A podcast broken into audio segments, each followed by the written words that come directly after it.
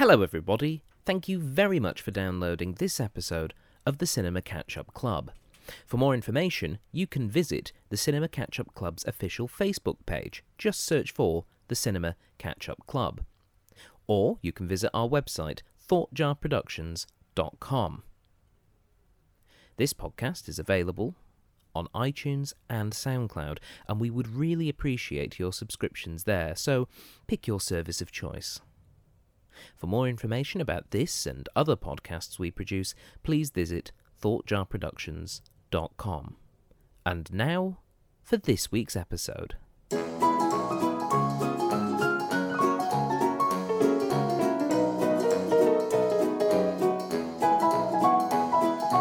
Hello, everybody, and welcome to the Cinema Catch Up Club. My name is Stephen Platt. Thank you very much for downloading this episode. Uh, this week, we are going to be looking at Blade Runner in honor of the release of the sequel to Blade Runner, Blade Runner 2049, which is due to come out very soon. As always, I'm joined by two guests, someone who has seen the film and someone who has not. Our guest who hasn't seen the film, returning to the podcast, it's Jess Serio. Hello, Jess. Hello, how's it going? Pretty good. And uh, you have not seen Blade Runner. I have not. No. Do you know anything about it? Absolutely nothing. Could be about anything. Got no idea. What do you think it's about with a title like Blade Runner? Um either about a s- like a samurai hmm or a roller derby. I have no idea. Or both. Or both. Well, if it's not a samurai roller derby, then I think you have every right to be disappointed. I would 100% watch that. Mm. I'm just saying. Well, uh, joining us as our person who knows whether or not this film features samurais or roller derbies, uh, we have returning Mr. Scott McArdle. Hello, Scott. Konnichiwa. And uh, just a reminder for the folks at home uh, who are you and what do you do? Uh, I am a Perth-based theatre maker, writer, director, um, and lighting designer who is currently studying at WAAPA, uh, studying arts management. Hmm. And at the uh, time of this episode being released, uh, your show Laika, a stage radio play, will have just uh, concluded its run. Oh, I'm sad already. Mm. But yes, it's been going well so far. Yeah, yeah, we've been getting really great reviews and sold out shows, and it's a it's a really lovely team, um, and a a really different story to be experiencing. All right, and having uh, just watched it myself last night, I can say it was excellent. Uh, but by the time this is released, unfortunately, the show will have finished its run. Uh, so, it. Nabu sucks to you if you missed out. Uh, so, Scott, Blade Runner, um, you you were reasonably insistent that you would like to do this episode. I did in fact uh, claim legal right via dibs, I believe. Yes, you did. And uh, what what is it about Blade Runner that uh, made you want to be here to rewatch it and review it?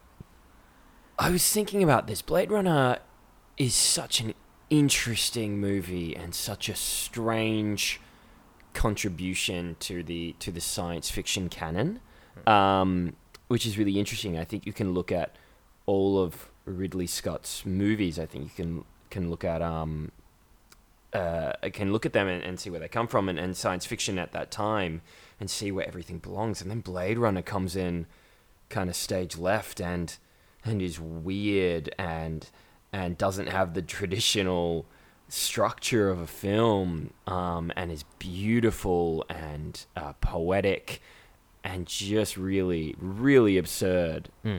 Now, uh, not to spoil anything too far in advance, but can you confirm whether or not there are samurais or roller derbies? alas there are not So it's a complete mystery for Jess. there's no mystery. blades in it either Actually, that's a good Really? point. Yeah, now thinking back on it. Um, yes. Uh, now, for those of you playing at home who are about to w- watch along, we are watching the director's cut um, because that is uh, the the definitive version of the film, according uh, not only to uh, my guest sat to my left, uh, Scott Hello. was reasonably insistent when uh, we were talking about potential versions, uh, but also uh, this is the one that um, Ridley Scott himself considers to be the correct version of the film, uh, for reasons we will get into in the review section. So, uh, with all that said, shall we hop into it? Let's do it. All right, ladies and gentlemen, uh, prepare to grab your light up umbrellas and uh, join us as we watch Blade Runner The Director's Cut.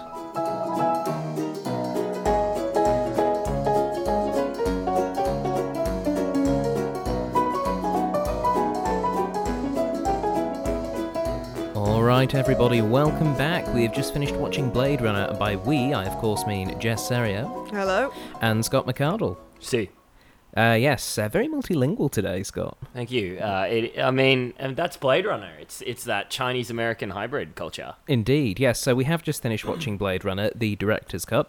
Jess, that was your first time watching it. Yeah, it was. Uh, what did you think? Ah, I didn't like it. Really? No. Okay. Um, Boo. Boo. No, it's just Get fair. Can I boo on How this? dare. Um, we'll give you one boo after she's made her point. Great. Okay. so- I could didn't follow. It just didn't click with me. I didn't follow the storyline very well. I didn't really understand what was happening.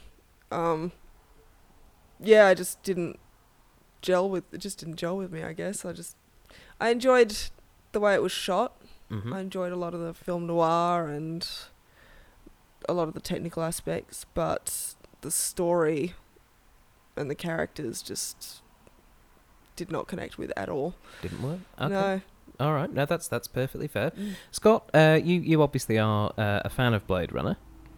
Uh, yeah. Yep. Yeah. Um, how was it re-watching it? Uh, because h- how how long has it been since you last actually watched it?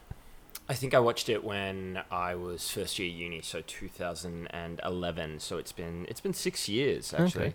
And uh, how do, how does it stack up for you with, with that six year uh, time period difference? It's the same that I thought it was. It remains very similar to me. Um, and my main reason for loving it is, and why I think a lot of people dislike it, is it's super different. It's really, really strange Hmm. and really a different form of science fiction from from that era of Alien and Star Wars that is really stands out from the pack for me.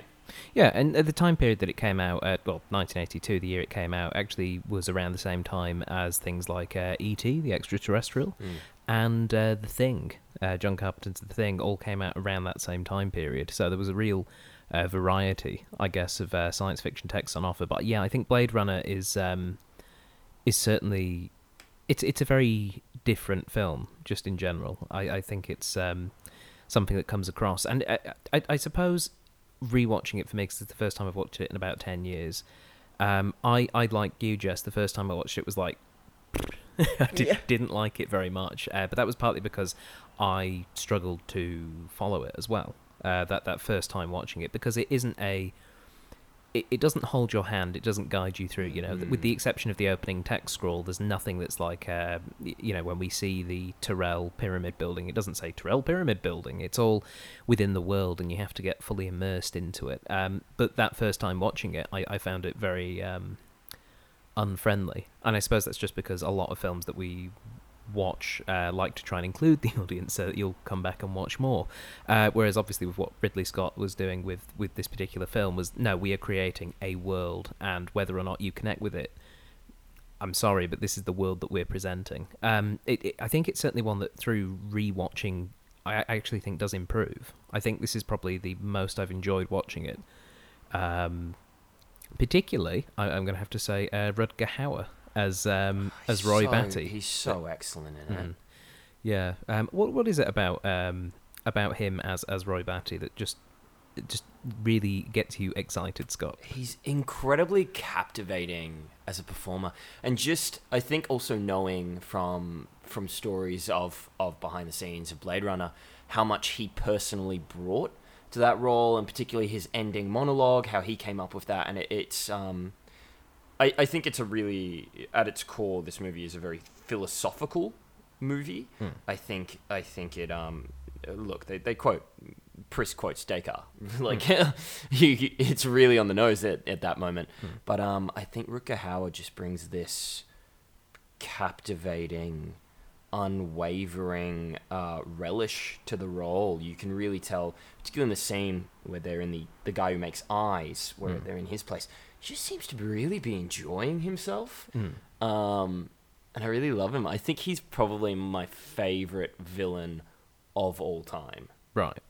But yeah, he he does feel a little inclusive. I mean, what were your impressions of Roy Bat- Bat- Batty, the uh, the super blonde uh, villain of this film? Um, just really, uh, just a really interesting character. Mm. Honestly, it's just um, he was probably the m- most interesting part Yeah, totally. for me. Totally. Certainly, film. and I, I- I think it's partly he is given as a character the the most interesting through line to follow because um, uh, uh, Deckard is is played very well by Harrison Ford, but it, it's kind of just um, is essentially almost just reacting to things. He, there's not very much that he does that Yeah. advances the plot, which Yeah. is a criticism of one of Harrison Ford's other roles in Indiana Jones. He doesn't really advance the plot in one of, in some of those films. Yeah. Um, but that's interesting. Yeah, it, I, I really enjoyed um, Rutger Hauer's uh, performance, and indeed, I thought all the replicants were pretty excellent. And and that opening scene where we have Leon being interviewed um, with the um, the the VK test, I, I- I wrote down VK and didn't actually write down the proper name of it. Uh, Oh, but- the the Voight-Kampff. Test. yes, that one. Yeah. Thank you. Um, yeah, I, I thought I thought that was actually a really well shot scene, and it's a it's a really Mm. great way to start the film. I think Yeah.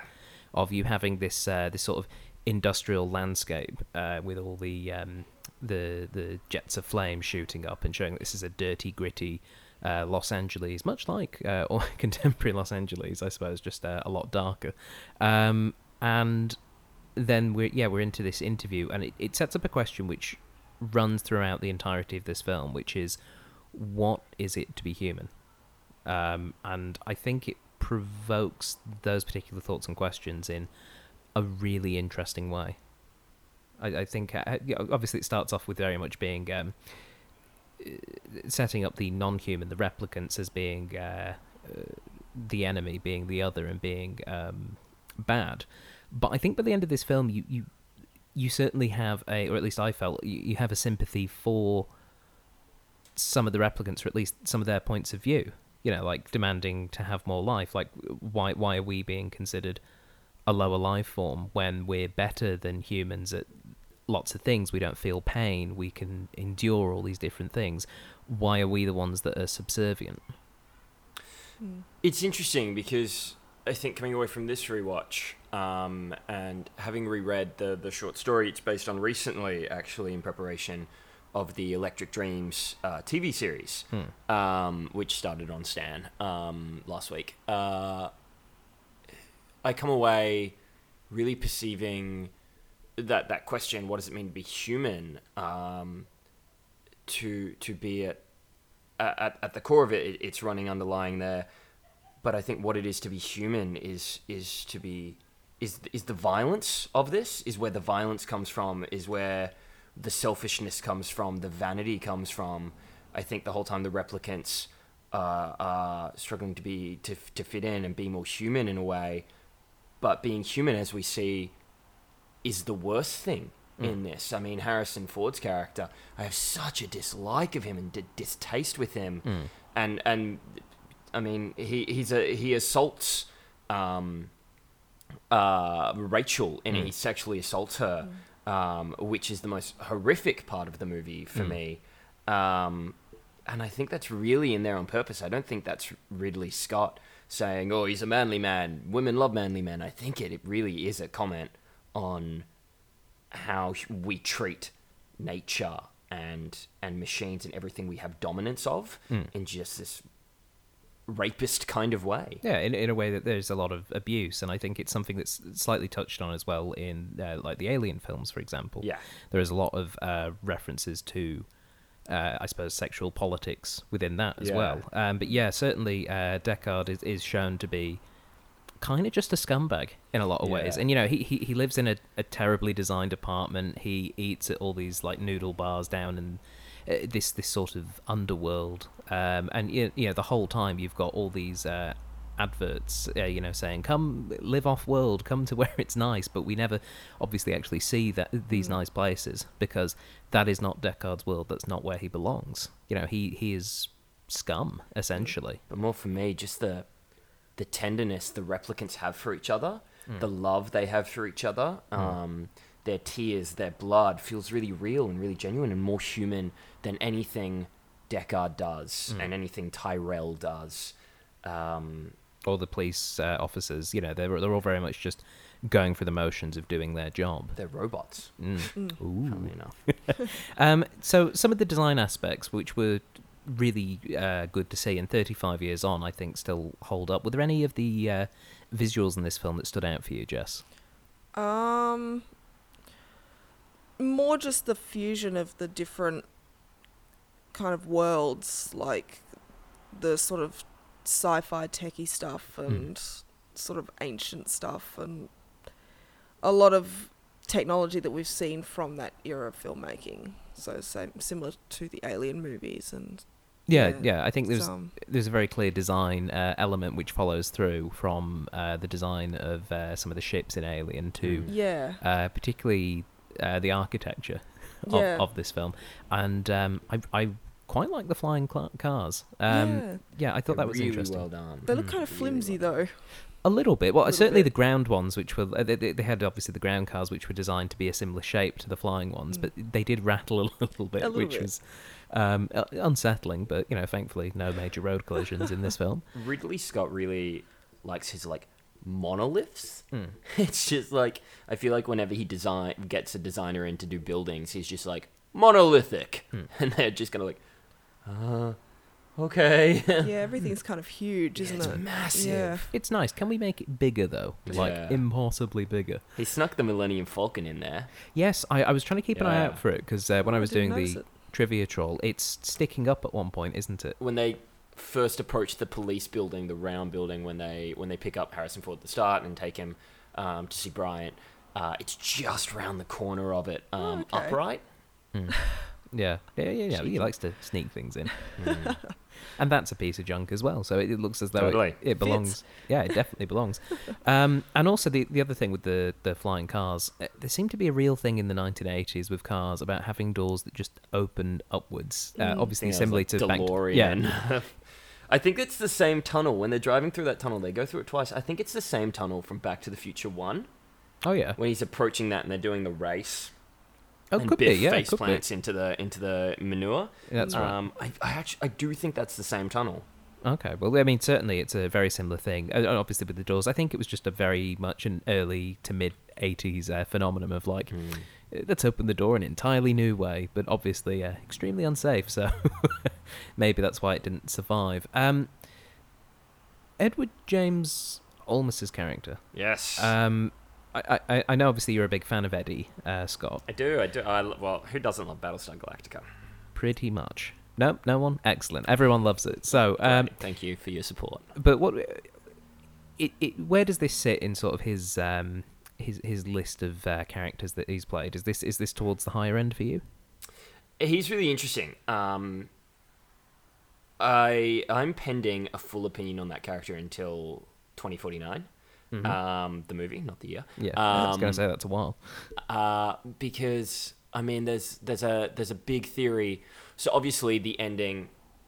So we see in the director's cut the dream Deckard has of the unicorn, and obviously at the ending, um, Edward James Olmos, who's been making origami, he makes it twice uh, previously, Mm. leaves a little unicorn for him, which alludes to the fact that Deckard um, is a replicant, is is not a human himself, um, uh, and that this other Blade Runner, Edward James Olmos's character, is aware of that, is aware of the memories he has and the dreams he has.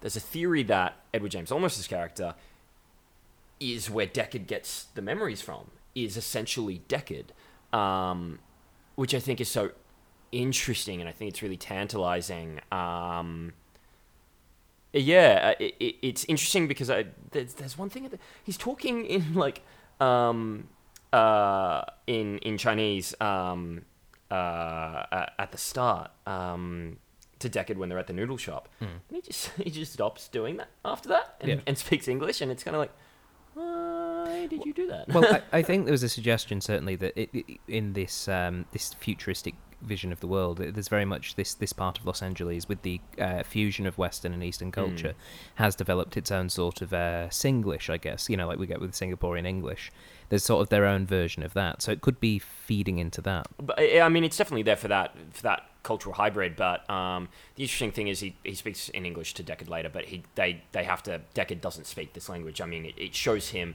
as this unwavering, stubborn jackass who won't adapt to the culture around him, despite loving ramen.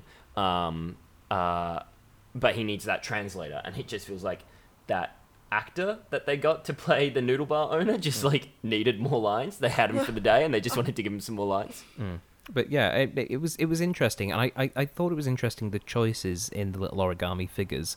Like that first one, he makes a bird which sort of looks like a chicken, and he makes it at a point where um, the chief of police is calling out Deckard and calling him a coward. Like I thought that was interesting, and then that feeds into the second figure where he makes the little man, and then the third figure where he creates the the unicorn. It it does suggest that there is a through line. Um, and do we know if Edward James Olmos is in 2049? I don't. I don't believe we do. I don't Okay. believe we do know that at the moment. Okay. Um, I really hold up, hold on to to hope that he will be. He, he's really fantastic. I, Mm. I think he's just a fantastic actor. He's got such a distinctive look. I mean, Mm. he in this movie, they his facial hair. He just has a striking look of of the devil, and he walks Mm. with a cane and a wicked hat, and I love it. It's so good. Yeah, he's he's got an excellent screen presence. Mm. Um, something I noticed while whilst watching this film is this Blade Runner has an extremely present uh, musical score, Mm. and I was wondering, Jess, um, what you thought of the uh, of the the score uh, and how it um, affected the the scenes we were watching. Um, well, it's your typical movie s- score, isn't it? Like, bad guy comes in and some deep music comes in, Mm. and What a theme, though. Yeah, It's, it, it's um, it's beautiful music by Vangelis, but Mm. it, it did feel very um not so much on the nose uh, maybe on the ear but you know it just felt very um very present uh very um dictatorial i suppose of how we as an audience should feel. We, we when we uh, reviewed the untouchables a few weeks ago that was an extremely on the nose score of it's like now you're going to feel tense tense tense tense tense tense. Oh wait we're with um with uh, the family now. Da da da da da. And like Yeah. a lot of films do it but that film in particular did it quite heavily. And I thought it was interesting that the choice of using the music by Vangelis gave everything a an ethereal, almost dreamlike quality. At Which- least that was the connection I was making. which I really, I really love about it. I really love. Um, I think it feels really present because there's quite a lack of dialogue Hmm. for long periods of time. Yeah. Um, so so you just become aware of what else you're hearing Hmm. when they're not talking. Um, and it's there's this great sax synth sax feel in some of them that I think is just like wicked noir. Um, and, it, and it really builds that atmosphere for me. I particularly like the music in this movie. yeah, Mm. it helps to create setting when there's no dialogue. Yeah, and and it stuff, yeah. it builds that world in, in very much the uh, the tradition of a, of a film noir, which this is. This is a, Yeah. a film noir right the way through. The only thing that um, Deckard's missing is is the hat. And to be honest, I think that's just because they didn't want him to look like Indiana Jones. Yeah, didn't he ask for like no hat? He was he said that he was sick of wearing hats from Indiana Jones or something. Hmm. Um, but he has like a real dumb haircut. Harrison Ford with short hair just looks real dumb.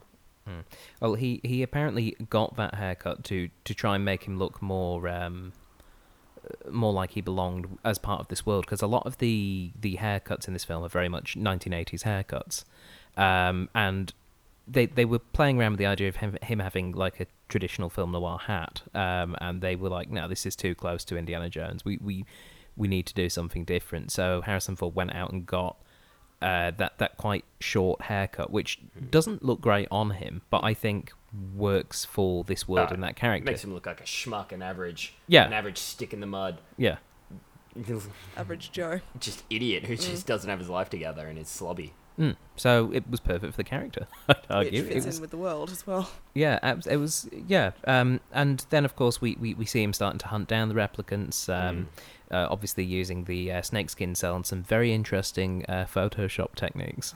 God, that scene is just too long. That scene where he's zooming in and Mm. out, it's like, ah, just spot the mirror straight away. Like let's just let's just trim like a minute off this scene. Yeah, it definitely. And to be honest, like it, it's a good film, but I, I don't know whether or not you'd agree with this, Jess. It's maybe twenty minutes too long. Yeah. Yeah, No, I definitely agree with that. I, I'm I'm not sure how you'd feel about it, Scott. Obviously, being a fan, but uh, just watching it, there were points where I was kind of like, we could cut through a lot of this, but then whether or not that affects an audience's enjoyment of the world building. I mean, I, I mean, I, yeah, I it's interesting. a- a large parts of like this this um this scenery that we were seeing uh, and and just sort of establishing a very slow build of uh, tension and mystery was really well done but i Mm. did feel as though maybe there was slightly too much of it particularly into the second half Yeah, um, I mean the I think where it feels like uh, it's got a very slow pace. It, it, it's got a slow pace and it's unapologetic for that, which I really like. I really Ridley Scott is just kind of like I know what this world is. I know what the story is. He fully realizes his world um, so much in that it's so it's it's like the most stylized film I've ever seen. Mm. It's so brilliant in that sense that Mm. that he, you can ju- it's so tangible. Mm. It, you don't feel like it was shot on a soundstage No. um, which is so great, Mm. and uh, it's it's really slow, and you can kind of zone out a bit when they're walking around doing that. You just kind of let it wash over you. Um, so you could trim twenty minutes off, but I don't know. I think I think in the last bit, the chase, Mm. it really you can really forgive it for taking a bit of time because I think that last the ch- the chase is is is very tense, very interesting, a nice detour from the style so far where he's been hunting them. Mm. Um, And then it switches to having Roy Batty hunting and hunting him. Mm. Yeah, and who he does it with such glee, and and and it's small things like putting the nail through his hand to keep his hand open as his um as his body starts to shut down on him. Mm. Um, i I think they're just really interesting touches. Mm. Yeah. Do you agree with that, Jess? Did you find that that that final fight sequence um, as as riveting? Yeah, no, the final fight scene was very engaging. Mm. Um, I, I really liked the way they did it. Yeah, It I, I, I, really weird. It was. I It's particularly super weird. yeah, Yeah, I mean, I enjoyed the fact, and I thought it was a really interesting choice that Roy Batty almost goes primal. You know, Mm. he puts the, the blood of uh, Pris on his face and then starts howling like a wolf, running around in his underpants. Um, Well, it's almost like his mind is shutting down with his body. yeah. For me, it feels like he's um pretending to be human, Mm. and he's turned that on Deckard, and and and Batty's now the human, and Deckard's the replicant, Yeah. and that's how he sees humans, Mm. which is yeah. Such a, and that was Rutger Hauer's idea to, to do it that way. Yeah. I think Ridley Scott wanted it originally to be like a kung fu fight in like a boxing ring. Yeah, he was he was looking at more of a, uh, a, a like you say a kung fu thing, and uh, Rutger Hauer was like, "I'm not a big fan of Bruce Lee. I don't know that that's necessarily what we should be doing." I think Such it, a good choice. It, yeah, and I think it's also a good choice because Rutger Hauer does not know karate, which I think uh, would have been a pain in the butt to try and we've- teach him. We've seen Deckard be horrible at fighting. The Yeah. whole movie, he just gets the shit kicked out of him Mm. and gets his gun. Yeah, Like the kung fu fight would last like 30 seconds Hmm. and then Roy would just like burst his eyes. that said, Harrison Ford is very good at getting beat up. He does a very is. good job of that. He went to the stormtrooper school of shooting at things, though. A little bit, yeah. Although I occasionally don't- he hits them. That long range shot where it gets her through the glass. Oh, yeah. Oh yeah, that's pretty good. That is a, a with like hundreds of people around. Yeah, when he It's kind takes out like, you're- Zhora. You're, the worst policeman ever. Yeah. Yeah, But Yeah, it's so he cool. says, "Get out of the way" once. You know that should be enough. And after he does the first shot, some guy like wanders in and is just kind of like, "Why is all this glass everywhere?" And then Harrison Ford shoots again. Yeah, he's he's he's look, he's not the best cop, maybe that's why he's a Blade Runner and not a proper police officer. Maybe Yeah. it's kind of like, yeah, we'll just the replicants I will wonder probably what the kill. him. hierarchy is there because everyone seems to really dislike him as a Blade Runner or like avoid him. He's kind of like the. It- It's kind of like they they get a criminal to be a cop. It, it almost feels as though he's just like a hired gun, like a bounty hunter. Yeah, you know, yeah. i- you know, like who would you trust more, a police officer or Dog the bounty hunter? Because that's sort of what we've got in this case. I would never trust Dog the Bounty Hunter. Although I now want to see Dog the bounty hunter chasing down Rutger Hauer. That would be a really fun, uh, but probably quite short fight. yeah. Um, yeah, uh, so we touched on uh, her briefly. Uh, the character of Pris, played by Daryl Hannah. Um, I actually think, mm, ar- ar- arguably, is as interesting, if not slightly more interesting, than Rutger Hauer as Roy Mm. Batty. It, it's a tough one because obviously Rutger is absolutely brilliant, and that character is very much the, the focal point of um, the the replicants. But I think what uh, Daryl Hannah does as Pris is really fascinating, particularly her physicalization of that character. Mm. Mm. Um, I don't know. What did you think, Jess? Um, I thought she was scary. Mm. She's she's just really kind of twisted. Yeah, and a bit disarming. Yeah. Like she, like, because because Roy Batty is sort of always intimidating looking. Like you, Mm. you don't look at him and go, oh, he seems nice. You know, it's it's always kind of like he he could kick the crap out of me. Yeah. Um, but with Pris, she, you know, we, we see her pretend to be like uh, scared and homeless when she meets JF Sebastian. Um, and then you know we, we also see her playing full up uh, murderous doll with um, black uh, eye makeup and stuff. It's it's such an interesting performance, Mm. um, and lots of backflips. Scott, a lot of backflips. She's so great. She's so great in this. Um, I love because obviously at the start we find out she's a she's a pleasure bot for like miners and security out on the outer rim, which is just like Hmm. terrifying and violent. And you, I feel like you can really feel that that anger and resentment bubbling up in in the fact that she she befriends JF, Mm. but she never warms to him. Whenever she, he turns away, there's always a slip of the smile, a twitch in the eye. Mm. She knows exactly what she's doing.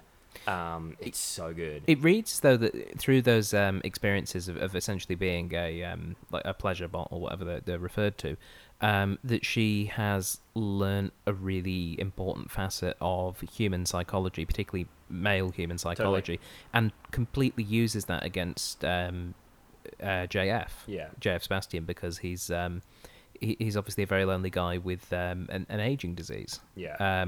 And brilliantly played by William Sanderson. I have to say, like he's Mm. he's a very um, empathetic character, and despite the fact he's but got an entire apartment full of uh, animatronic toys, I didn't find him personally creepy at all. no, No, he's- he's- just sad. Yeah, he's I just. feel real sad. Did for you find him creepy? Oh, not him. Yeah, But- but the toys. The, the toys, no, no. Do you know when they That's no bueno. when, when she comes in when she comes in with the makeup on and you see that that one with the really long nose just like staring terrified at her? Yeah, It's just like, has he given those sentience? What's going on? I want to know a little bit more about those toys because Hmm. Well, that guy was freaked. yeah. I mean, yeah, he was he was not having a good time, but maybe it's just because uh, you know JF wasn't there. They all obviously love JF because JF built them to. Well, think- JF was sleeping Oh, of course, in the in the seat there. It's, Yeah. That's, but yeah, Dar- yeah, it's Daryl Hannah's super interesting. Mm. It, yeah, but it's it's all interesting. And then, of course, uh, JF is the key for taking uh, Roy Batty up to meet uh, D- Doctor Tyrell, uh, no relation of the uh, of the Tyrells of Westeros.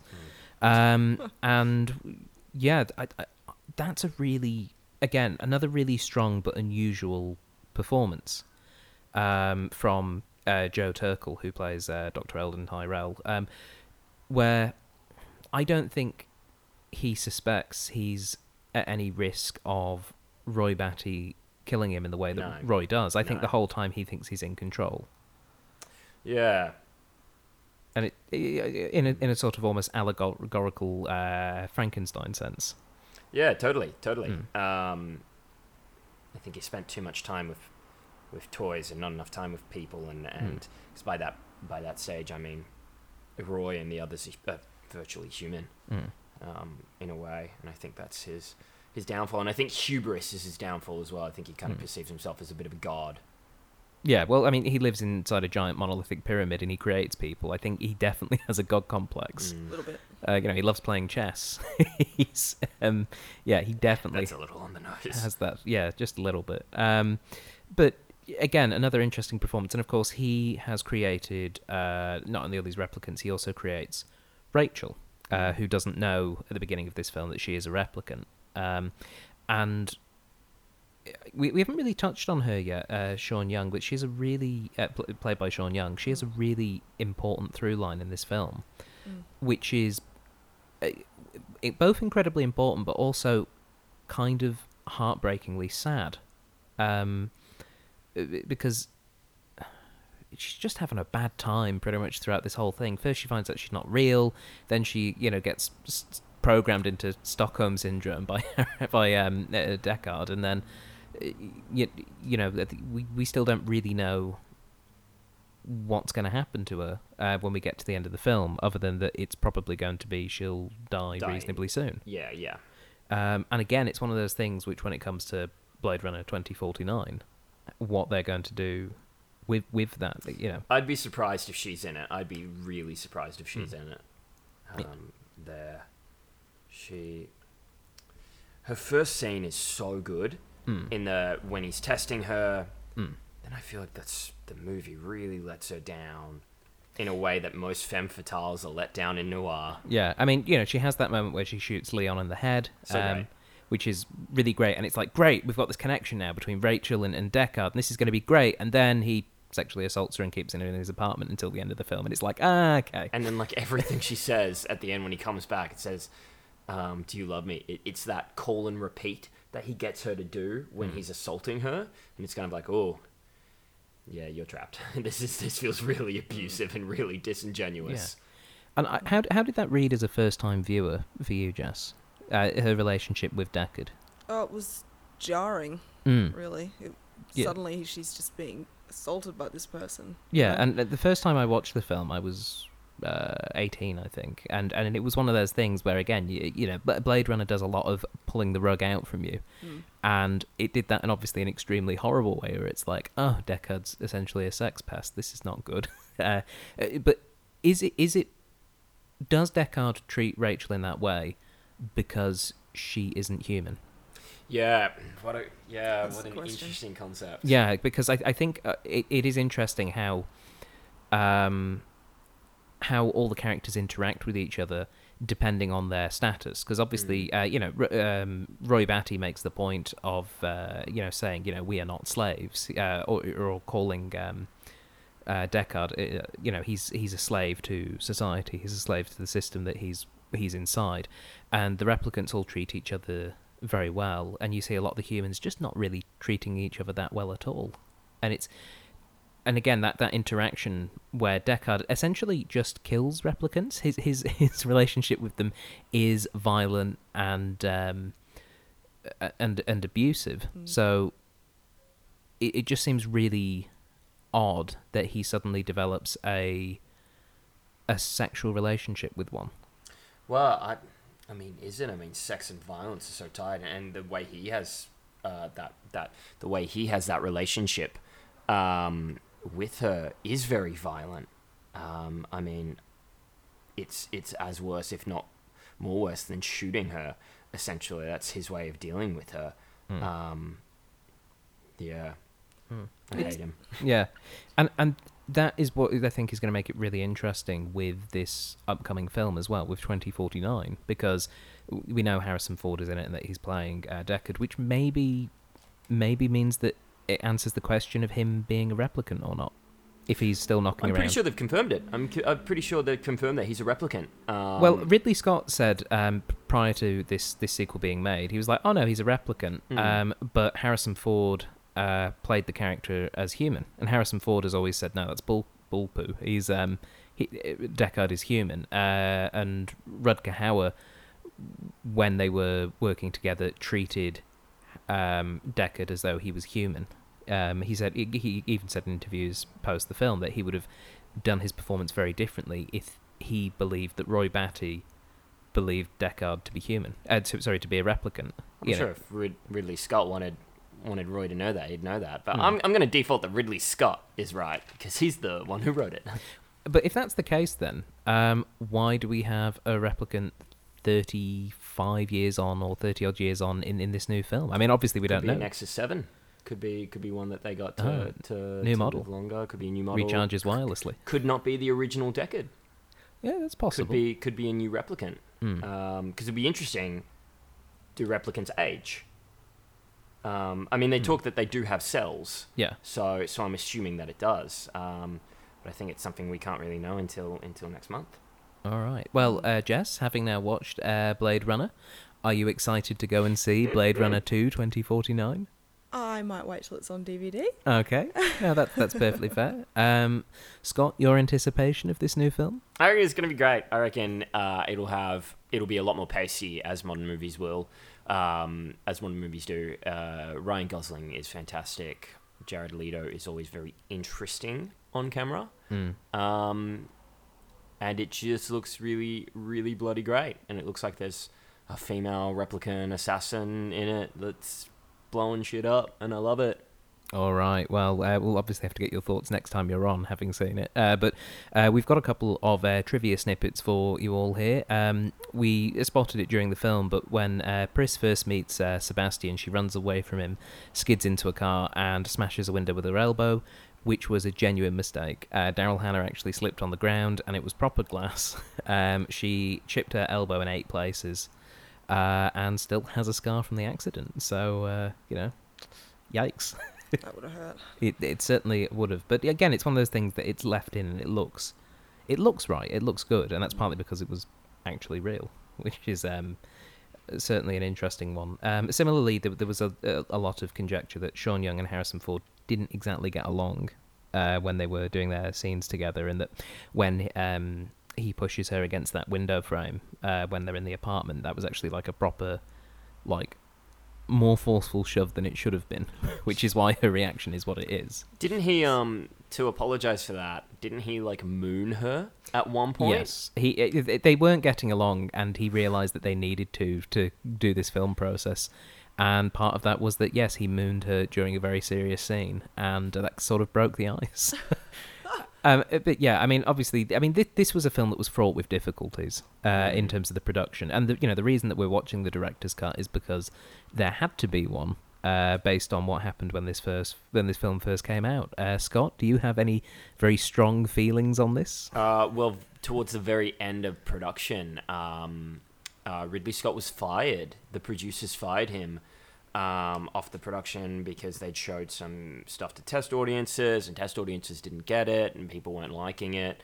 Um, so the producers came in, um, redid some of the ending, put this awful narration in, exposition at the end, um, and Ridley Scott and Harrison Ford hated it. Um, uh, and there were rumors for a long time of a of a director's cut, and it was everyone was like, "No, there's not. No, there's not." And Harrison Ford was like, "Yeah, I don't think there is." And then the director's cut came out, um, It came out 10 years after the original uh, release of the film. and it's so much better. It's It- so good. It certainly does fix up some of the issues, um, and particularly having the unicorn dream in, it just makes it work much better. Um, I mean, but the original original cut ran for four hours. Like it was a long film, uh, and most of the crew uh, and the writers admitted that it looked beautiful, but was incomprehensible. Uh, which is partly the reason why I think the producers decided to put in that voiceover to go, and this is how it ended. yeah. Um, and I, I, I do think some of that still comes across. I mean, I'm watching it again for the second time, and there are little bits and pieces watching it where I'm going, no, I'm lost. I'm lost right now. And then eventually it comes round. Um, I, I think that's that's maybe why this film is, is arguably in, in that sort of cult film status. It's one of those where you get it or you don't. I don't think anyone sits down and watches Blade Runner and goes, hmm, was, eh." it's a weird mainstream Yeah. cult movie in a way. Mm. Like most people have seen Blade Runner Hmm. and like it. I think the obscurity of it uh, and not comprehending the narrative fades away, and I think people really dig it after a few years. Uh, one of my favourite facts was uh, to do with the uh, snake in the film. Uh, jo- Joanna Cassidy, who played Zhora, uh, was at ease with the snake uh, because she actually has a pet or had a pet snake in real life, uh, which was a Burmese python named Darling, Oh, that's cute. which is just a great name for a snake. Um, yeah, so ultimately, what did you think of this film, Jess? Let's let's try score this thing. So out of ten, and you can be perfectly honest. Scott's on the other side of the room. He's he's. I'll keep him over here. you can be completely honest. What would you give Blade Runner out of ten? Uh, four. Four. Yeah. Okay, Now that's that's that's absolutely fair. Mm. Scott, now that you've uh, just just breathed, you- I'm okay. I'm Yeah, totally okay? fine with people not liking stuff that I like. That's okay. Uh, what would you give Blade Runner out of ten? I give Blade Runner a nine out of ten. Not the full ten. No, I saved the full ten for Gattaca and Gattaca alone. yeah, and actually, there is a lot of Gattaca uh, cross uh, themes here, which I think would be really interesting. Just making a note. Make sure to invite Scott onto Gattaca, Oh, or if he you will don't, be I'll be so mad. he will be extremely cross with me. Excellent. All right, and uh, for myself, um, it's it's an important film. It's an excellent film on a technical level. The fact that it still stands up visually so well after 35 years, I think, is very impressive. Um, and I like lots of this film, and uh, obviously it's influenced a lot of uh, science fiction that has come since, and obviously it, it itself being uh, from uh, based on a work by Philip K. Dick, uh, Do Androids uh, Dream of Electric Sheep, and, and all that uh, that comes with Philip K. Dick. I think it's it's such an important part of the through line that is um, Western science fiction. Mm. but it's not one of my favorites. Um, and I, I, I certainly appreciate it more now. But the thing that actually made me appreciate this film the most was when Red Dwarf did their Back to Earth specials, which was basically all kind of like a Mick take off Blade Runner, which was an important influence on um, the the creative team behind Red Dwarf when they first did it. You're so British. I know, I know. I'm sorry, uh, but yeah, they, they they they even have a scene where the four of them are running through and they get shot through the glass, and then they meet their creator in a giant pyramid, and everything is set up exactly the same. And Blade Runner made the, fact that we're pulling the Mick out of Blade Runner made me enjoy Blade Runner more. It it almost humanized it in that sense for me. Um, this this replication which they were doing uh, humanized it, which is really weird now I think about it. But ultimately, a score. Um, I. Uh, it's it's hard because it, it's great, but at the same time, it's not one of my favorites. So I'm I'm probably gonna have to give it seven zoom in, enhance, zoom in, enhance, zoom in enhances out of 10 uh, I, I, think that i think it's a 7 for me. Uh, but there we go. So that is it. Uh, scott and jess thank you very much for reviewing uh, blade runner. Thanks Pleasure having as us. always. All right, and for those of you listening at home, thank you very much for listening. Uh, of course, we have an entire back catalogue. Indeed, this is episode 25, so uh, you've got a quarter century of podcasts to go back and listen to and uh, enjoy. And if you are enjoying it, then why not subscribe, download, share with your friends, or indeed support us on Patreon? All of that information is available via our website at www.thoughtjarproductions.com. Uh, but that's all for this week, so until next time, bye bye.